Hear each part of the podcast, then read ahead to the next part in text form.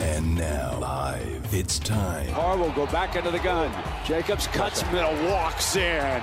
Jackpot, baby. Josh Jacobs, touchdown. It's time for the JT the Brick Show We have a good team. We have a good team that competes with uh, relentless effort all the time. on Raider Nation Radio 920 AM. We don't feel like effort's been an issue at all. Gets the handoff, bust toward the end zone. Jackpot, baby. Kenyan Drake takes it home. Here's your host, JT the Brick. Thanks for coming back, everybody. JT, hour number two of the show as we get rolling here. Brought to you by Grimaldi's Best Pizza I Ever Had. Five locations here in the Valley, home of the $50 Grimaldi gift card. Pick it up, get one for a friend, get it to li- for listening to this show, and get it for takeout.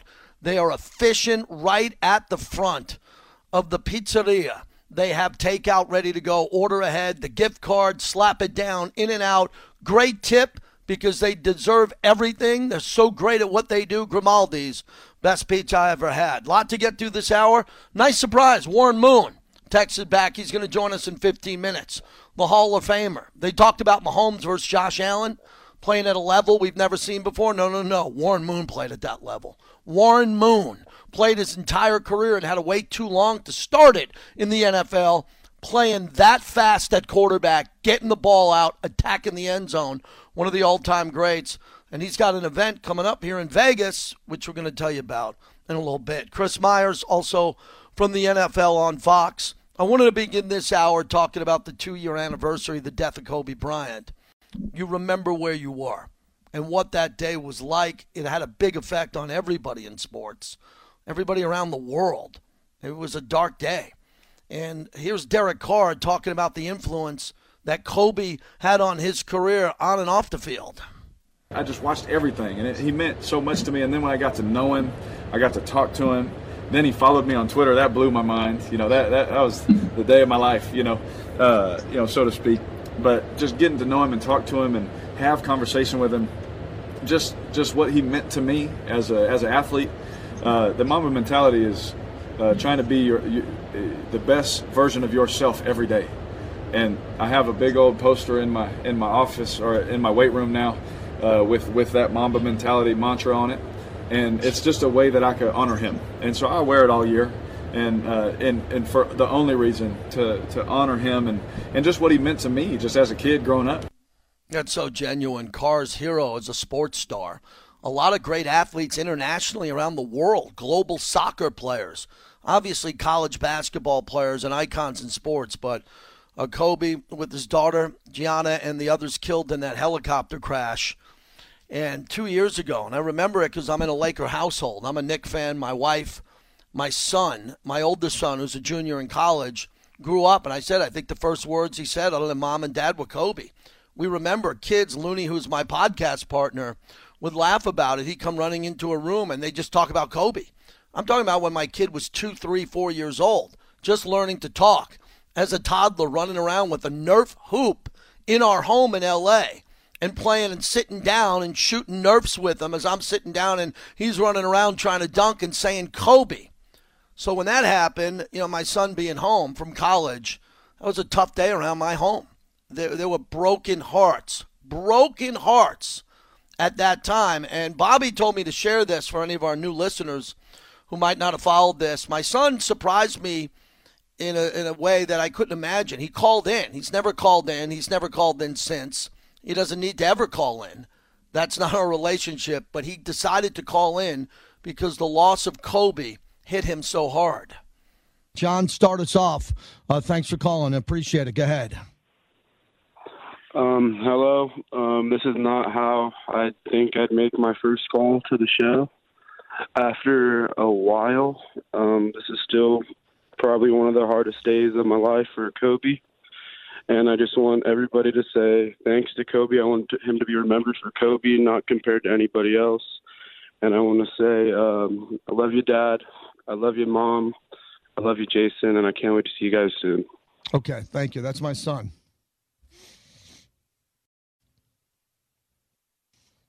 I didn't know he was uh, calling in. So.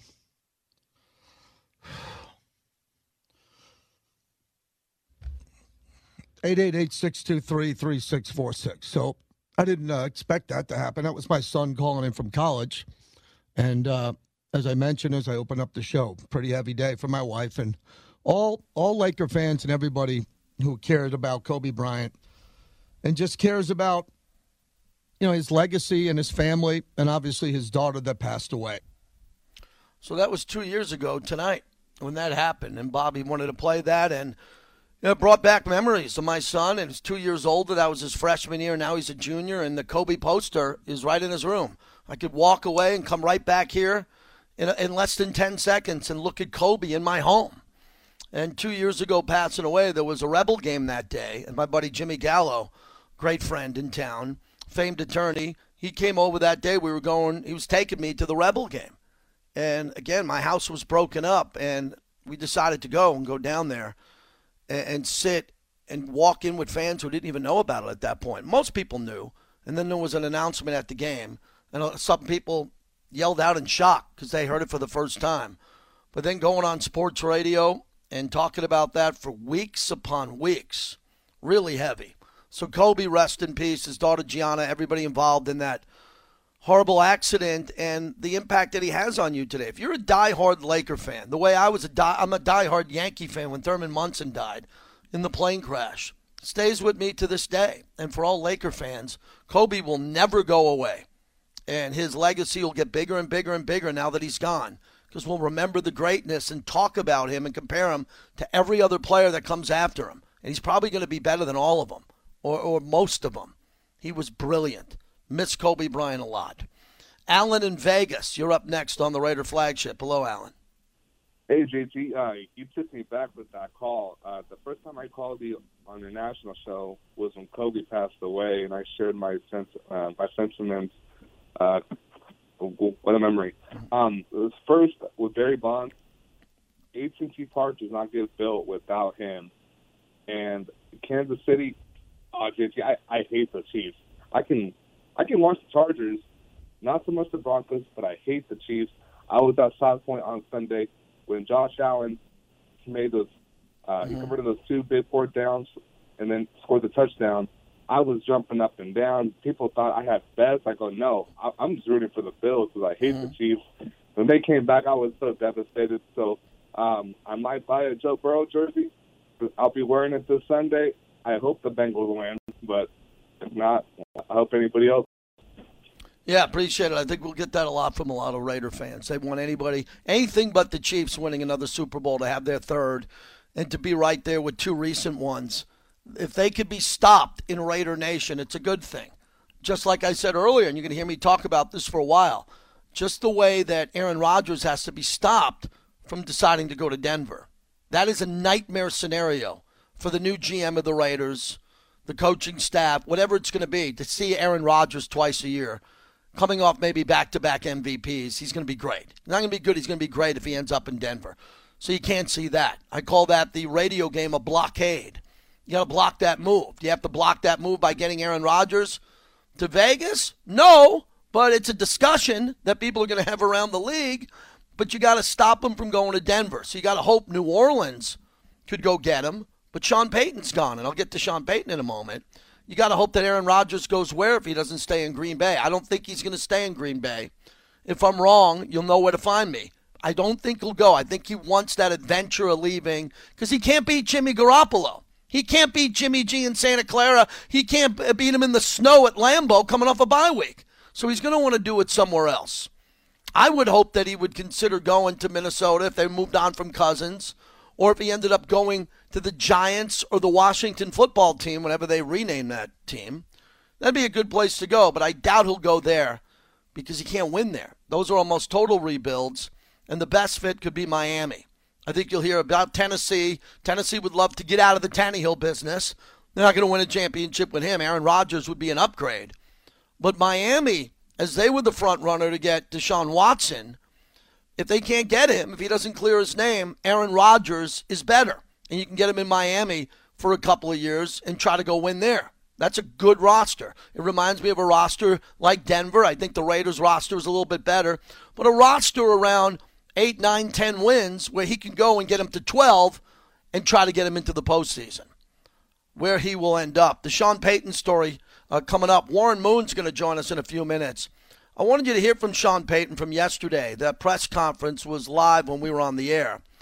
And I went back and watched it on NFL Network, and it was really good. I, I don't know much about him. It's a TV guy, but I thought he was very good in the press conference, which leads me to believe he could probably be really good on TV. He began by not knowing exactly what's next. He's got some options. Honestly, as I sit here today, I don't know what's next. I've read the reports and I understand. I've not spoken to anyone from a media outlet relative to doing television or radio. Maybe maybe that opportunity arises, but every time I read something that says like he's in line for this job, I, will call my agent Don and I'll say, Don, did you hear something? Because I've not heard anything, and that's okay. I think I'd like to do that. I think I'd be pretty good at it. I think he needs to get away because it's dramatic and a lot of stress. He's got a bad salary cap team. He doesn't have a quarterback. He's, he's on a non, it's a non-playoff team now. It's a good time to step away.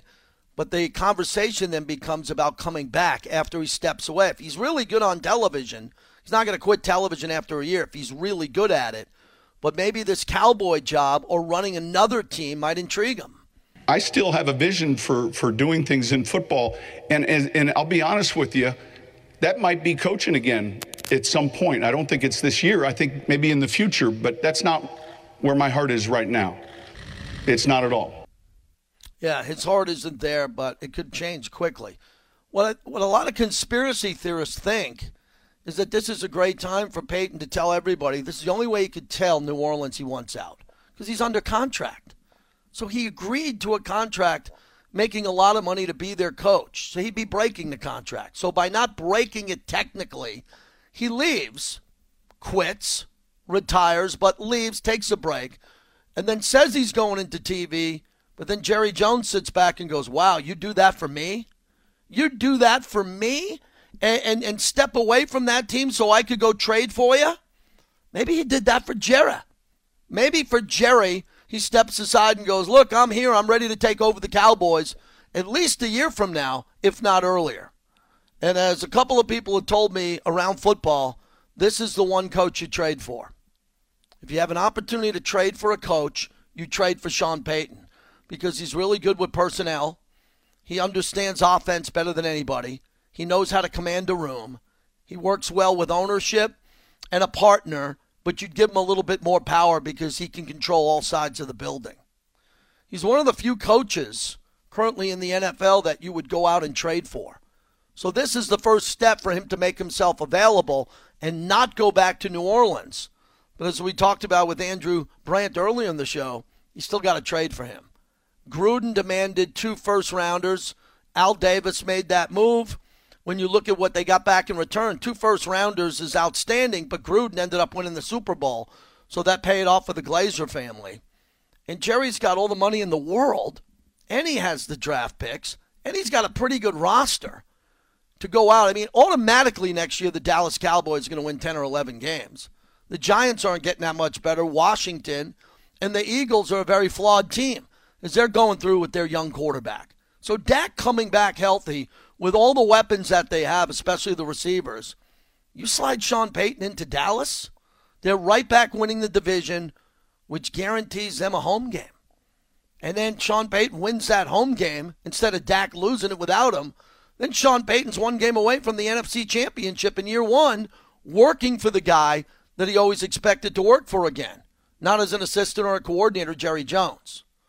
And Jerry's not getting any younger and his teams continue to underachieve in Dallas. I mean, did you ever think we'd be going this long talking about how long it takes for Dallas to win another Super Bowl after Jimmy Johnson's two, after Jerry bought the team and Barry Switzer getting one? You thought they'd have at least one or two by now. With all that money, that stadium, America's team, they're on a massive drought. And then that brings me to the drought of the Bills and how they lost their game. That's a drought, and, and that hurts even more so now because those Bills fans have been through a lot. Warren Moon, great friend to the show, friend in life, one of the greatest football players of all time. And always in Vegas, in LA, and traveling around Canton, Ohio, doing the best for the NFL. He's kind enough to join us. Warren, thanks for doing this. I hope you're having a good year. How are you? Warren, JT, you there? All right, Bobby will get him back on that. I love when I do those long intros on how great, great of a friend and how great of a player he was. I want him to be there on the other end. We'll get Warren Moon up here momentarily. He's having a nice event here in town at a place that I love to frequent, and we'll tell you about at Resorts World. 702 365 9200. Here he is, the great Warren Moon. Warren, thanks for doing this. I hope you're having a good new year. How are you? I am having a great New Year so far. It's been busy, but good. How you doing, JT? Couldn't be better, Warren. Before we get to your event and what you're doing, walk me through the last two, three minutes of the Bills' loss at Kansas City, and as one of the great quarterbacks of all time, what was going through your mind? Well, it's kind of a mixed emotions. I think everybody in the crowd was the same way because that game just kept going back and forth. It would be the Chiefs ahead, then all of a sudden the Bills would answer, then all of a sudden the Chiefs would answer, then the Bills answered again with 13 seconds left. And I think at that point there was so many people that were getting up ready to leave, and myself included, thinking that the game was over because uh, with 13 seconds left, are you going to be able to go the length of the field and, and kick a field goal? And lo and behold, they were able to do it, and uh, and the game just kept going. So uh, it was a great game. It was a lot of emotions in that stadium, a lot of emotions, I'm sure, on the football field. But one of the great endings in uh, professional football by two outstanding young quarterbacks. Yeah, one of the greatest quarterback performances of all time, and you were involved with many. And Warren, back to your career where you could get the ball out so quickly read defenses fast and had the big arm if you had to set up a Hail Mary to win a game or do something at the end of the half. What did you think when no one was covering Tyreek Hill and he was getting a free release and then Kelce, right after that got a free release and turned around and he's 12, 13 yards downfield before he has to go down. Where was the defense from Buffalo? Yeah, I think it was just bad situational football right there because mm. they were kind of guarding against anything c- completed to the outside so they couldn't get out of bounds to stop the clock. But they didn't understand or should have understood that Kansas City still had two timeouts left and they could still stop the clock so they could complete anything they wanted in the middle of the field. So when they saw that open area, they just took advantage of it. So I just thought it was really smart alert play by the by the Chiefs, but also very dumb play by uh, the B- Buffalo Bills, who have a great um, uh, defensive coordinator in Leslie mm-hmm. Frazier, and also a great defensive-minded head coach in in in uh, McDermott. so McDermott, I, I yeah. just didn't understand why why they didn't get that done, but they didn't, and that's probably why they lost the football or, or got the football game tied. Hall of Famer Warren Moon. Warren, before we get out of that play one last time, it used to be, hey, if you left Brady you know, 50 seconds. Be careful. If you left Warren Moon 45 seconds a minute, they could come back and haunt you. All quarterbacks and great ones and Hall of Famers know that feeling. But now that we say 13 seconds, I think we can only say it because of the breakdown on defense because one of those passes with that much time left is going to have to be 35, 40 yards, something dramatic and by checking down or going underneath and doing it, and then these all these kickers, one I think you agree could make any kick over 50, 55 yards. It changes the way I think we look at football in that two minute drill the rest of our lives. Yeah, it really does, and um, you know these guys have to understand what the situations are in the football right. game as they go forward in order to uh, to win these types of games because you have two of the like I said great young quarterbacks in this game who not only have great physical ability, but but they're uh, they're alpha dogs. They're guys that uh, have great will to win, and they're just not going to give up. And uh, when you have that type of uh, intangible inside of you to go along with the athleticism, you're never out of a football game. So that that's kind of the. Uh, I think that's how that whole game was kind of wrapped up in your mind is that you just saw two of the great football players that are going to be around this league for a long time to come. Warren Moon Jones is Hall of Famer. When Brady was down 27 to 3, did you think he'd come back? Did you think the Rams would be better holding that lead? And then when the ball went back to the Rams with the game on the line, Cooper Kupp got deep. Warren and Stafford made that throw. How impressed are you with that Rams win at Tampa Bay? You know, it was very sloppy play by the Rams. The Rams should have won that game going away, and if they don't mm-hmm. turn the football over what once before the half where it could have been you know 20 it could have been 34 to or what was it 27 to 3 at the time? yeah 27 3 yeah and then when they turn it over at their own at, at the uh, Tampa Bay 1 going in to score then they turn it over again. Cooper Kupp turns it over and then all of a sudden another fumble by the running back Akers and then the and then the snap that uh, goes over the uh, the head of, of uh, Stafford. So they had so many different opportunities to let Tampa Bay back into the game. I didn't think Brady would have a chance because of the the amount of pressure that they were putting on him, but they kept giving him that many more opportunities. And you keep giving Tom Brady those many opportunities, he's going to eventually bring his team back, and he did. But uh, Stafford making that huge throw on an all-out blitz that didn't get communicated by the uh, Tampa Bay defense, so they didn't have an all-out blitz, even though that's what was called.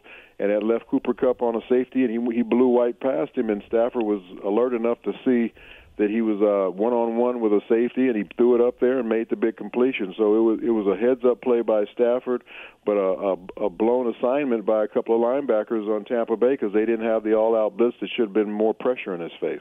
Warren Moon, the Hall of Famer, as we wrap it up. So I know your schedule's filling up for Super Bowl because you're always out west and your connections in LA and it being at SoFi. But let's talk about Vegas, 8, the Cigar Lounge, which is one of my new favorite places. You know how many years I've lived here. I've been to a lot of cool spots.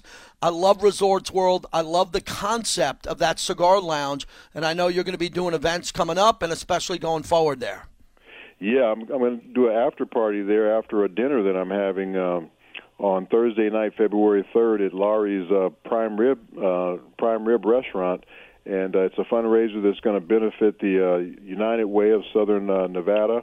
So we're we're really looking forward to raising a lot of money for them. And uh, it's, I've been doing a dinner at the Pro Bowl for for many many years, especially when it was over in Hawaii.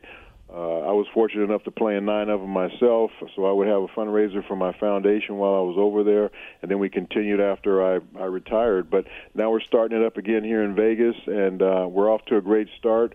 And I think it's going to be a really fun night. Uh, we're going to have you know a lot of uh, pro Pro Bowl players there. We're going to have a lot of uh, Hall of Fame players there, as well as former players in the NFL. We're going to have a, a live and a silent auction. We're going to have a great uh, prime rib and and lobster dinner that night as well, and we'll have a, a magician there, entertainment. Wow. So it's going to be a really fun evening um, for, for people that come and uh, and want to just have a, a good night of eating really good food and also uh, talk, telling a lot of football stories. I look forward to being there. Hey, one last thing on the Pro Bowl. I smiled when you said that. The Pro Bowl in Hawaii was your wheelhouse, right? Yes, All the way, you know, they move it out of it. People are looking at the concept of how competitive it is. Your wheelhouse. How many stories and great memories, oh, your goodness. family, your kids, your friends, have you had in your life in Hawaii?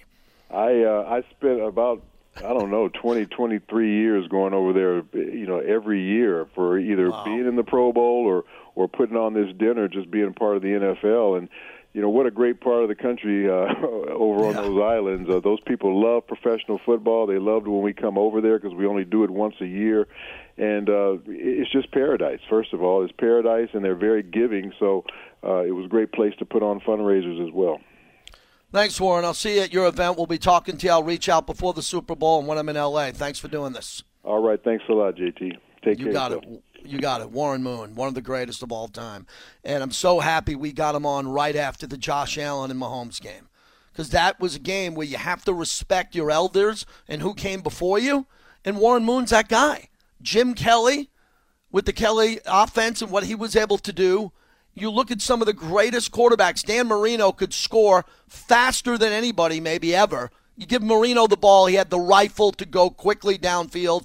Elway extending the play, and they all look to Warren Moon because Moon played up tempo his entire career. So even though there were a few dramatic losses, there was so many big wins with him attacking the end zone and going up tempo, no huddle, and making plays and, and standing in the pocket and moving the pocket. And what we watched with Josh Allen and Mahomes was at that level. Maybe surpassed it. He could surpass it. And that means we're living in one hell of a time in football history if quarterbacks are making plays like that. No disrespect to Roger Staubach, Tarkenton, those were the wizards back then who could pivot and turn and get out of a jam, along with Warren Moon. But now it seems like eight or nine of these guys are doing it. Ten of them are doing it. Herbert, Burrow, when Carr breaks out, makes a big play on the run. And then you look at the rankings of those who do it the best. Where will we be 10 years from now talking about Josh Allen? How much better is he going to get? And Mahomes could be in the conversation only with Tom Brady as the greatest of all time when it comes to the numbers. He's going to put up numbers the way LeBron is trying to track down Kareem on the all time scoring list and is going to get him.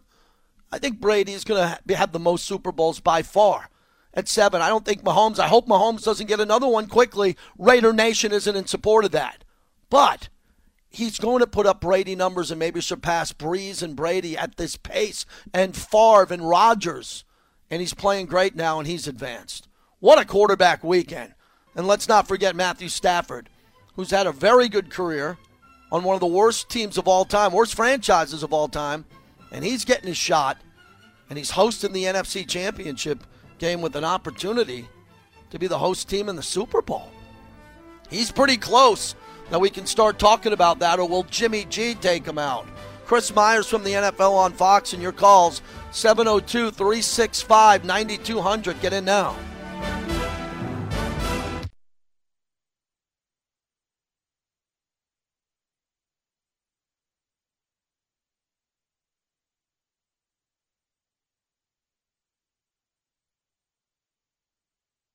There were a ton of people tuning in, rooting against us for one reason and one reason only. It's because of, you know, my vaccination status and them wanting to see us lose so they could pile on and, and enjoy and revel in the fact that, uh, you know, my vaccination status was, you know, some sort of reason why we haven't had success in the playoffs or whatever it might be, some sort of correlation. Wow, comparing your vaccination status on why you believe people might not like you, might hate you, and want to pile on. As Andrew Brandt said in the first hour, everybody, Aaron Rodgers has been talking a lot. He's very unique with the time he has and he could spend on radio and all these press conferences, but I give him credit for that. I don't agree with everything he said, but will he be available or not? Big topic we're talking about. Before we get to Chris Myers, as Bobby is getting him up here, very interesting stat that I froze on my TV in my home studio.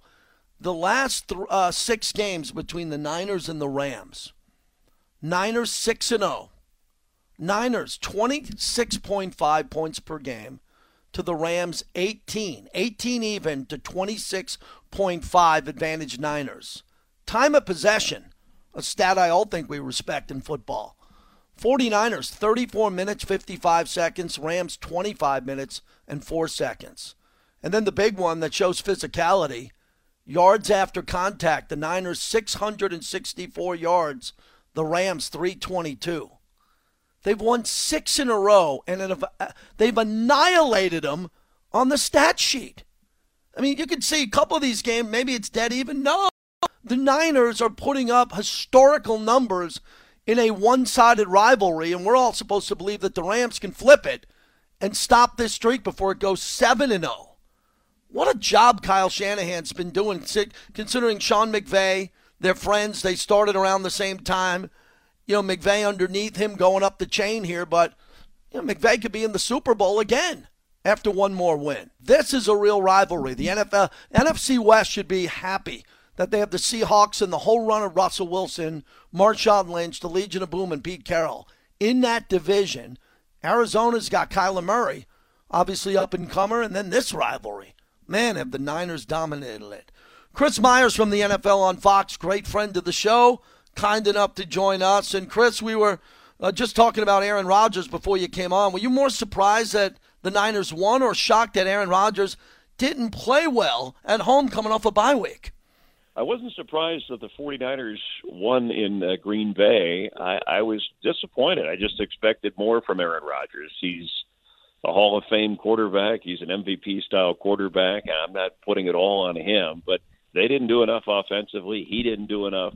In the past, you could have argued Green Bay's defense wasn't good enough when the 49ers ran all over him in a in a championship game, or even the previous year when when Tom Brady went to Green Bay and beat Aaron Rodgers. He had a moment there; he could have done something special late in the game. Remember running, getting closer to a goal line, maybe a, a touchdown where they settled for a field goal. So. uh yeah, he didn't do his part enough of of his part. Uh, obviously, it's a it's a team game, so I I think that's what surprised me. I was a little disappointed in Green Bay's offense and, and Aaron Rodgers and their performance, but the 49er defense is a very good defense, and and I expect him to have a heck of a game. You know, the hot topic now in, in LA is are there going to be more 49er fans in attendance uh, for this NFC Championship game than Ram fans in the Rams house?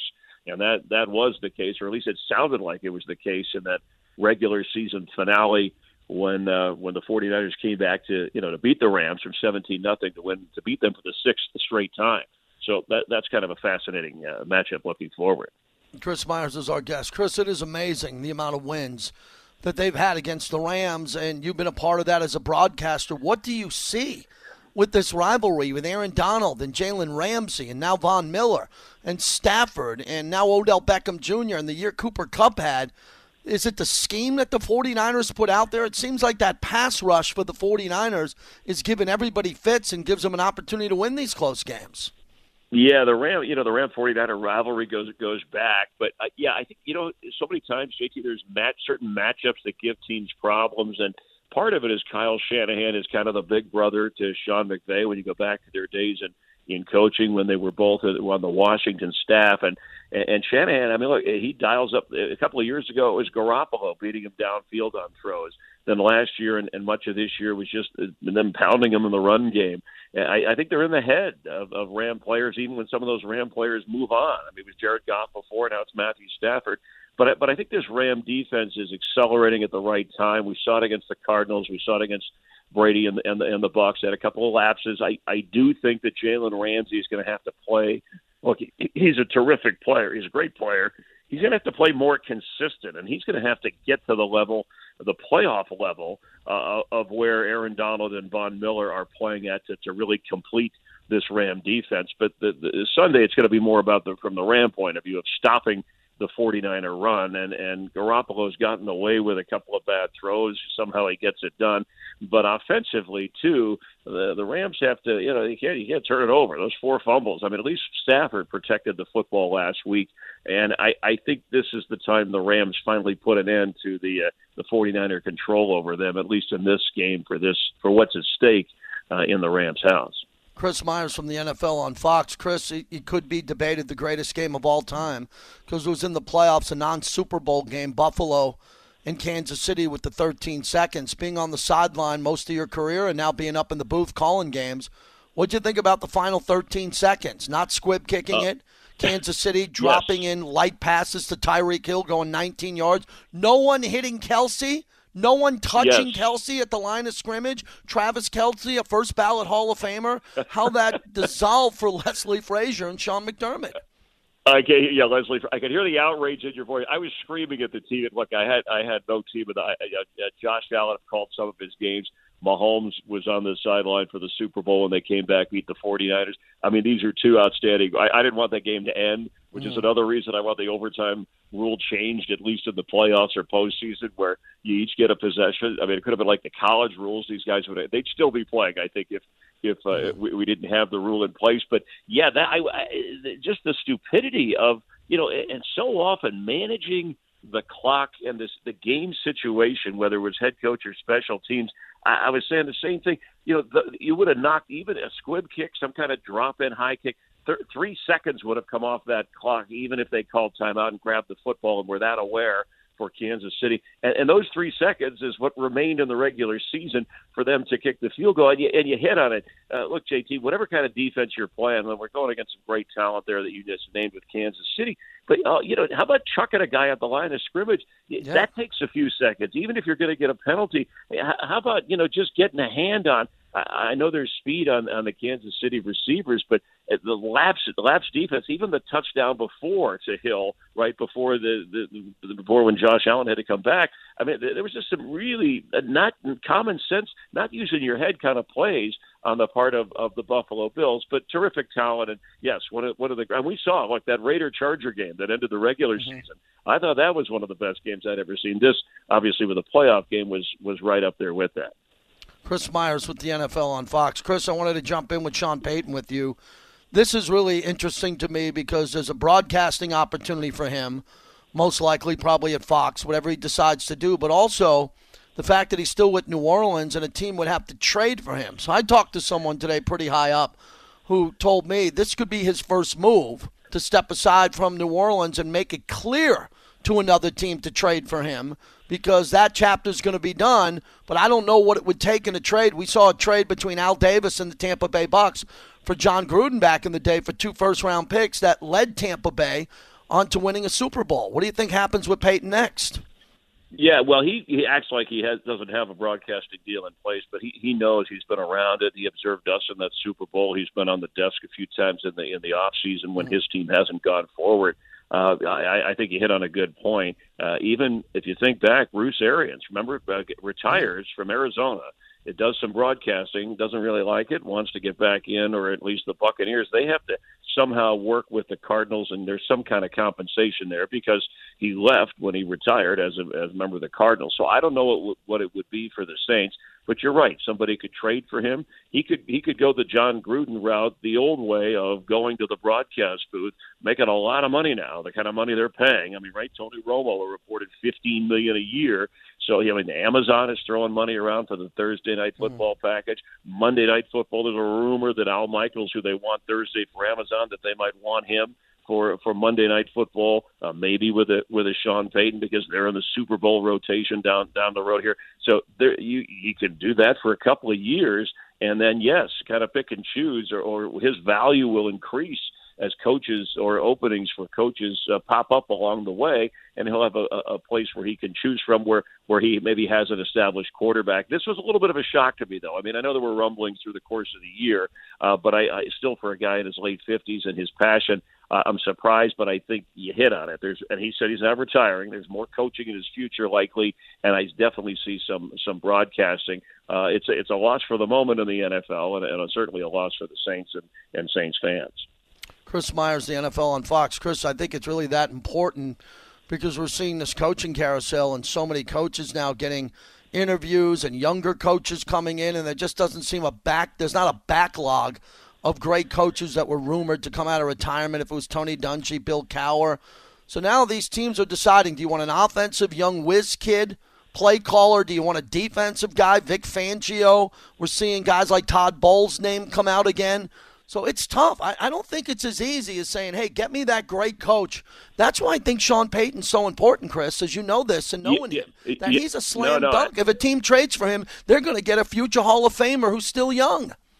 Absolutely. He look at the difference he would make if he went to Dallas just next season. How quickly he'd turn that around. Now again, he he does need a quarterback. He's done a good job with fill-in quarterbacks through the years, but he's going to need his guy. I mean, I was thinking of a Giants type situation. Uh, and you hit a look. Is, is Byron Leftwich going to go to go to Jacksonville? I mean, who are who are the Broncos going to hire? Mm. It, it, it, and and coaches like Dan Quinn Doug Pederson, at least Doug Pederson, you know, won a Super Bowl. Dan Quinn, you look at what how they Dan Quinn finished up in Atlanta, and guys deserve another chance. But my goodness, his record was was awful. They were running out of running him out out of town. So look, there's a quarterback shortage at the NFL level uh, for 32. There's a head coaching shortage, and how you develop guys. In fairness to some of the young guys, uh, JT, they I think they have to have that general manager that they work in concert with to not only draft and have some time or have a star quarterback if you're if you're getting a Joe Burrow or or a Justin Herbert. You talk about the the coaching tree. You know, they were picking on you know if you shook hands with Sean McVay, you were getting the job. Well, Zac Taylor, what he's done with Cincinnati, he came from that tree. Matt LaFleur came from that tree. He's been to three straight you know, championship conference championship games. Uh, you know, even the the coach of the Chargers, who may have disappointed this year, was briefly over there. So th- there are coaches out there. They just have to have the opportunity, and they also have to have uh, the right kind of general manager to help them get the talent to to have success. Chris Myers. Chris, last one with all the baseball work you do as a broadcaster, especially studio shows. A Big Papi getting into the Hall of Fame is a big topic, and the fact that Bonds and Clemens now, how exhausted their 10 years and will be off the ballot. I mean, the steroid era's got some complications and a penalty phase that's keeping a couple of great players out of Cooperstown. Yeah, and I wrestle with this. You know, I watch those players play in person. I interviewed them through the course of it. You know, you, you think back to Pete Rose. I just saw a note on this. Uh, uh, you know, the, the all-time hits leader, all-time home run leader, all-time all-time Cy Young Award winner leader. None of them are in the Hall of Fame, and they've they've all been retired in the, in that time. I'm talking about Pete Rose thrown in that list. I look, I, I they were great players before there was any alleged or proven or admitted uh, PED, steroid use, whatever you want to call it. So where do you draw the line on that? Some guys are already in that, that have used that. They, the people have cashed their contracts. Their records count. Yeah. So uh, we we have to define this some way because these are among the greatest players ever. And yes, if they bent the rules later in their career, well, that should be acknowledged or cheated to some fashion. But the, their initial talent just just cannot be denied. I, I, I'm I'm really mystified. This it's not an easy subject, and you're right. It's mm-hmm. it's very complex. But but I think we we have to find an approach that that's fair, as fair as it can be, based on what we do know, what we think we know, and and what the truth is. Thank you, Chris. I'll see you out in L.A. in a couple of weeks. Look forward to seeing you. Yeah, always see you. Good seeing you for the Super Bowl. All right, you have a good time. Thanks for having me on, JT. I'll see you. Oh, it's Chris. Chris Myers, nice from the NFL on Fox. Wanted to get the baseball at the end because he hosts a lot of these studio shows, and he's hosted a number of them over the years. And these were the best players that he covered. And when Chris was doing his up close interviews on ESPN, interviewing all these great baseball players, McGwire, Bonds, I believe, all the greats back in the day. And the sad part about Bonds and the steroid guys who are clumped together, not getting in after 10 years, is if this conversation, it's more sympathetic now than it's ever been. People are really more sympathetic for Bonds and especially Clemens than they were 10 years ago or 11 years ago. If we started at this level, I think in seven, eight years into their wait, they'd get in. But the 10 years came and went. They're going to need the Veterans Committee, and that could take years. It could take decades but I'm sensing Rob Manfred is feeling so much pushback from baseball fans. They don't like the new rules. They don't like the lockout. They're upset about a lot of things. That the last thing Manfred wants to do when he's in a, a hotel lobby or at an airport is answer questions about Bonds and Clemens every day from fans. There are, is an army of fans that believe that the steroid guys should be in because they were the greatest players, not only of their era, but of all time. Manfred's going to have to handle that question in uncomfortable settings the rest of his life. People think these commissioner jobs are cool, they pay well, but you're always talking to looky loos fans, people that come up to you at an airport and, hey, what do you think of Pete Rose? Hey, how come Bonds isn't in there as you're walking with your wife or your grandkid and you're like, man, I don't want to even deal with this anymore. So I believe that Manfred's going to get to a point on this steroid Hall of Fame topic, and he's going to get more aggressive with it because they let Bud Selig in. And who gave Manfred the job? Bud Selig. And if Bud Selig was overseeing the entire steroid era and he's in, it's probably a joke that more of the players aren't in. I'm all for keeping the guys out who cheated and got caught and was obvious. But there's got to be a path towards forgiveness to let them in eventually. Do you keep them in the penalty box for 10 years, one year, 30 years, for the rest of their lives until they pass away? And that's what bothers me the most about it. I don't want to get too emotional about Pete Rose. Uh, they're going to wait until Pete Rose passes on in life. That's been the agenda because so many people in baseball want Pete Rose in. So many fans want him in that if they do it after he passes on, it will be somewhat easier for those decision makers to do that. That's garbage. Let these people experience forgiveness and let them experience the end of their lives knowing that they're Hall of Famers. I think they deserve that. When we come back, we'll see if there's an update. Also, an update uh, Nate Hobbs. Paul Gutierrez wrote this morning he pleaded guilty to careless driving, a lesser charge, after a DUI charge was dropped. So, Hobbs, did he catch a break? Legally, absolutely. Does that change what happened? Not to a lot of people. And the new GM coming in, whoever that will be, what will be his philosophy going forward on incidents similar to this?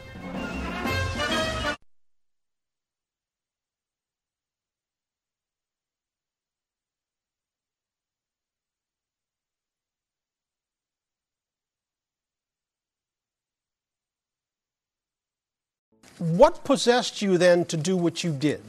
Yo, what would you do? I, I, I, just, I, I was hurt. At that point, you know, I don't want to wear your equipment. I don't want to be affiliated with the logos. And, you know, I, I just took it off and, and got out of there.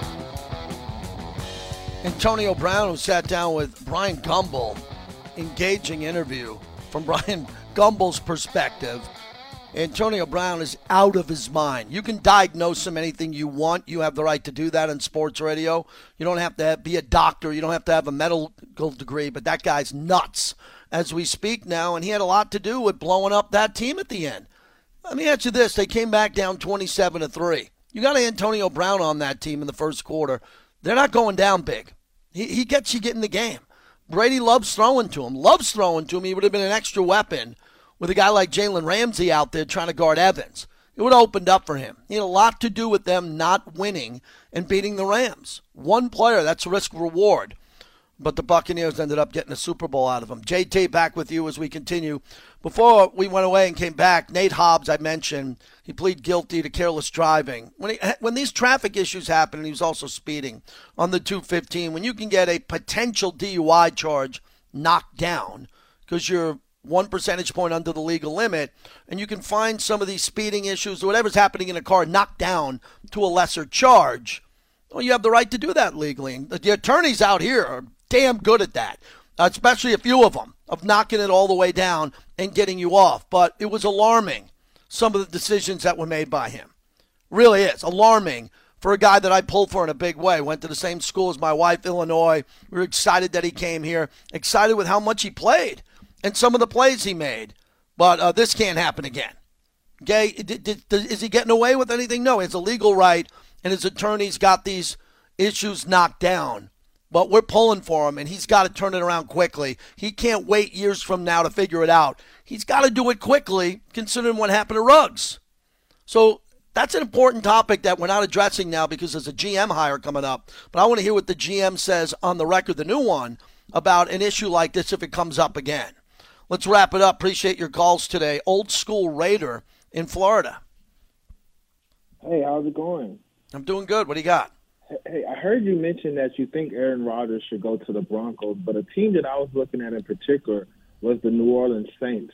I was thinking that maybe if Rodgers and maybe um, the offensive coordinator from the Patriots can team up in um, New Orleans, it'll be really awesome. Yeah, I don't think that's going to happen now that Sean Payton just quit, walked away to go do TV or to get out of there. And they're, they're the most over the cap team in all of football. And they have a lot of dead cap money. They're a mess financially. So a year ago, I would have said that. And I appreciate your call. I wouldn't say it there now. I think New Orleans is in a lot of trouble. And Dennis Allen probably deserves to take that job over. Dennis Allen was the former head coach of the Raiders and worked hard to try to win. He didn't win and he was relieved. But he's done a heck of a job down in New Orleans as defensive coordinator and he deserves to get that job. Just like many believe Rich Bisaccia jumped in and deserved to get the job. It's an open debate in sports. When you go next man up, who's it going to be? And the Raiders will have more interviews, it looks like, coming up here GM and head coach. When it comes to Todd Bowles, highly respected around the league.